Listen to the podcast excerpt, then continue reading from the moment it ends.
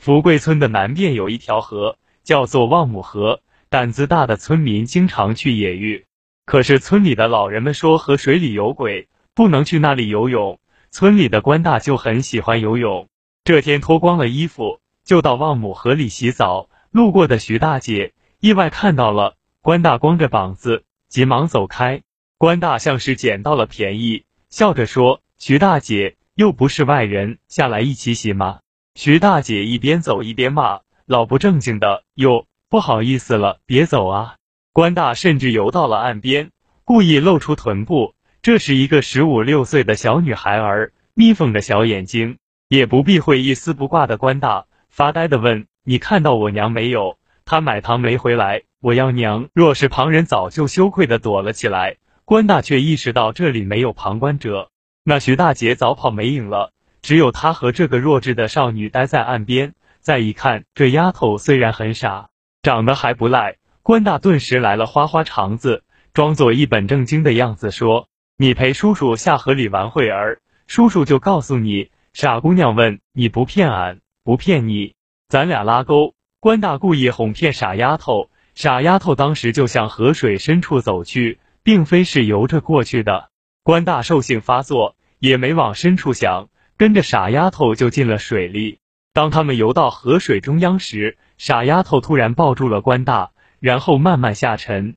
而关大发觉身体突然下沉，急忙喊：“你松开，你松开，救命啊！”没多长时间，关大又露出了水面，但是飘上来的是一具尸体。还有一天，几个学生路过望母河，他们都是逃学的男孩子，其中有一个是段后家的小子，他看到了一个傻乎乎的姑娘坐在岸边，就故意推了傻姑娘一把。本想把她推下河水，哪知道推一下人没有动。断后的儿子又用力推了一把，还是没推动。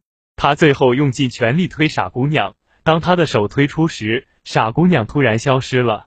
断后的儿子一把推空不要紧，自己竟栽进了河里。本来断后的儿子会游泳，可以游出水面，但是断后家的孩子忽然觉得身体好像被什么东西绊住了，游不上来。再仔细往上瞧。那傻姑娘在水面上笑着，其他几个逃学的学生没有看到傻姑娘，只看见断后儿子一猛子扎到水里没上来，还纳闷他怎么想起来游泳了。等发觉不对的时候，又没人敢下水救人，他们怕担责任，都跑回了家里，没人提这件事，因为这两个人被淹死，没人再去那里野浴，但有人仍去那里捞鱼。这天，村里的狼二带着渔网和靴子。去望母河里捞鱼，别人捞捞鱼专门挑大的，狼二不同，他贪得无厌，大鱼捞干净，小鱼苗也不放过。当他把几条小鱼装进桶里时，那傻姑娘又站在旁边咬着手指。狼二以为是哪家的孩子来偷鱼来了，就给扔了一条不大也不小的鱼，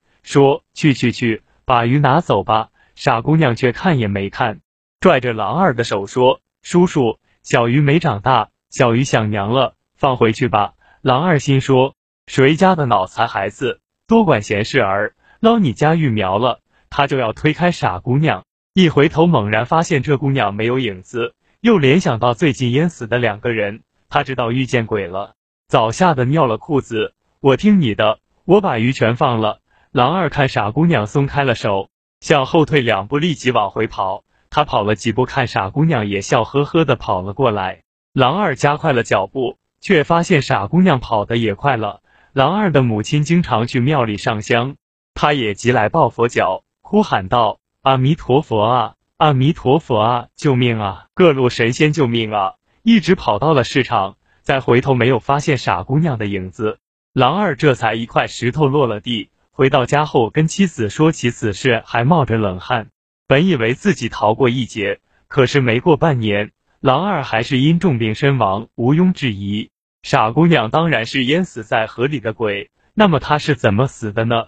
这要从几十年前说起。那时村里有个寡妇改嫁，她之前的女儿有些弱智，新找的那户人家不打算接受这孩子。寡妇为了自己的生存，把孩子骗到河水边，说：“你在这等我，娘一会儿给你买糖吃。”傻女儿也想跟着去，却被一巴掌打了回去。等寡妇离开后，傻女儿一直等了两天，也不见母亲的影子。由于她觉得口渴，傻乎乎的就去喝河水。这时村里发了洪水，把傻孩子永远淹死在了河里，所以人们才把这条河叫做望母河，也叫傻姑娘河。这件事过去了太长时间，如果不是淹死了人，不会有人记起傻姑娘。本村的人现在都知道望母河里有鬼，没人敢靠近，外乡人却不晓得。